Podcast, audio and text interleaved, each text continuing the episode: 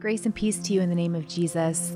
My name is Melissa Weinish from Reality San Francisco Church, and today we are going to be reading and occasionally pausing to pray through 2 Corinthians 8. We hope that during this recording you'll feel free to pause as much as you need to have more time to reflect or to write something down. So if you're able, grab a journal.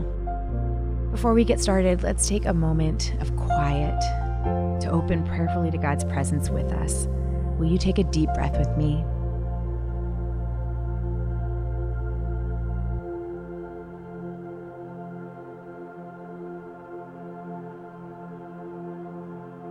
I'll invite you to be still,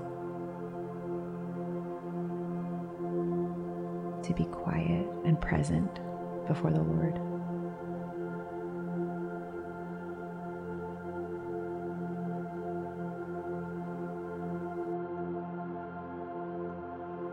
As we read 2 Corinthians 8 together now, I'll invite you to listen for a word or a phrase that stands out to you. 2 Corinthians 8.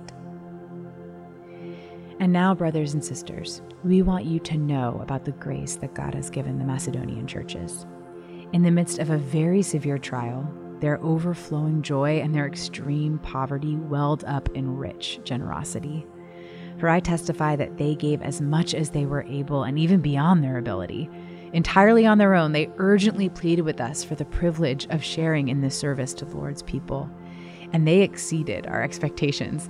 They gave themselves first of all to the Lord, and then by the will of God also to us. So we urge Titus, just as he had earlier made a beginning, to bring also to completion the act of grace on your part. But since you excel in everything, in faith, in speech, in knowledge, in complete earnestness, and in the love that we have kindled in you, see that you also excel in this grace of giving. I'm not commanding you, but I want to test the sincerity of your love by comparing it with the earnestness of others. For you know the grace of our Lord Jesus Christ, that though he was rich, yet for your sake he became poor, so that you through his poverty might become rich. And here's my judgment about what is best for you in this matter. Last year, you were the first, not only to give, but also to have the desire to do so. Now finish the work, so that your eager willingness to do it may be matched by your completion of it, according to your means. For if the willingness is there, the gift is acceptable according to what one has, not according to what one does not have.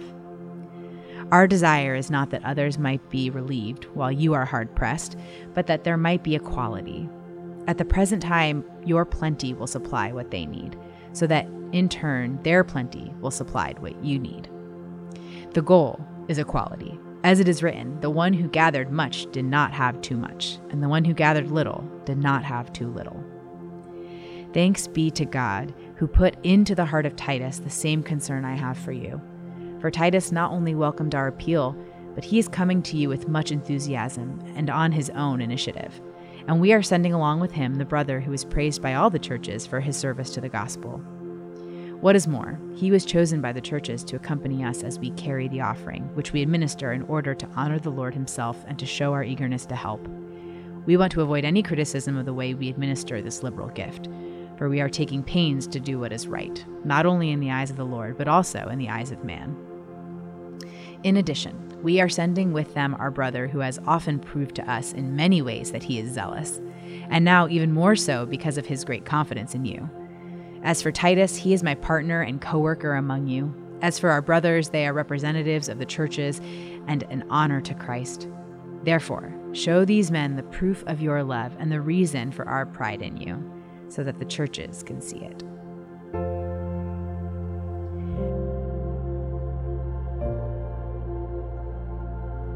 What word or phrase stood out to you in that chapter? Let it lead you into an encounter with Jesus as you prayerfully reflect God, what are you trying to reveal to me in this scripture? Pause, consider that, and write it down.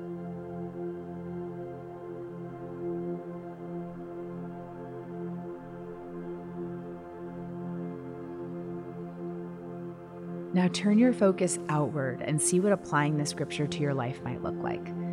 Consider prayerfully what is one way this scripture might apply to my life today? Pause, consider that, and write it down.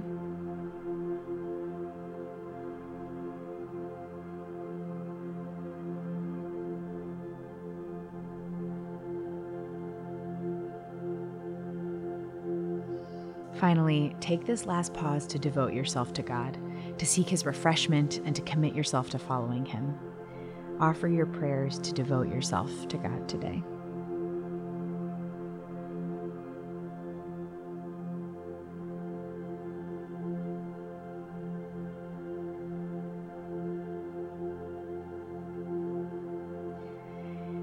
Thank you so much for joining me in today's bread reading. Tomorrow we continue with a reading from 2 Corinthians chapter 9. Grace and peace to you.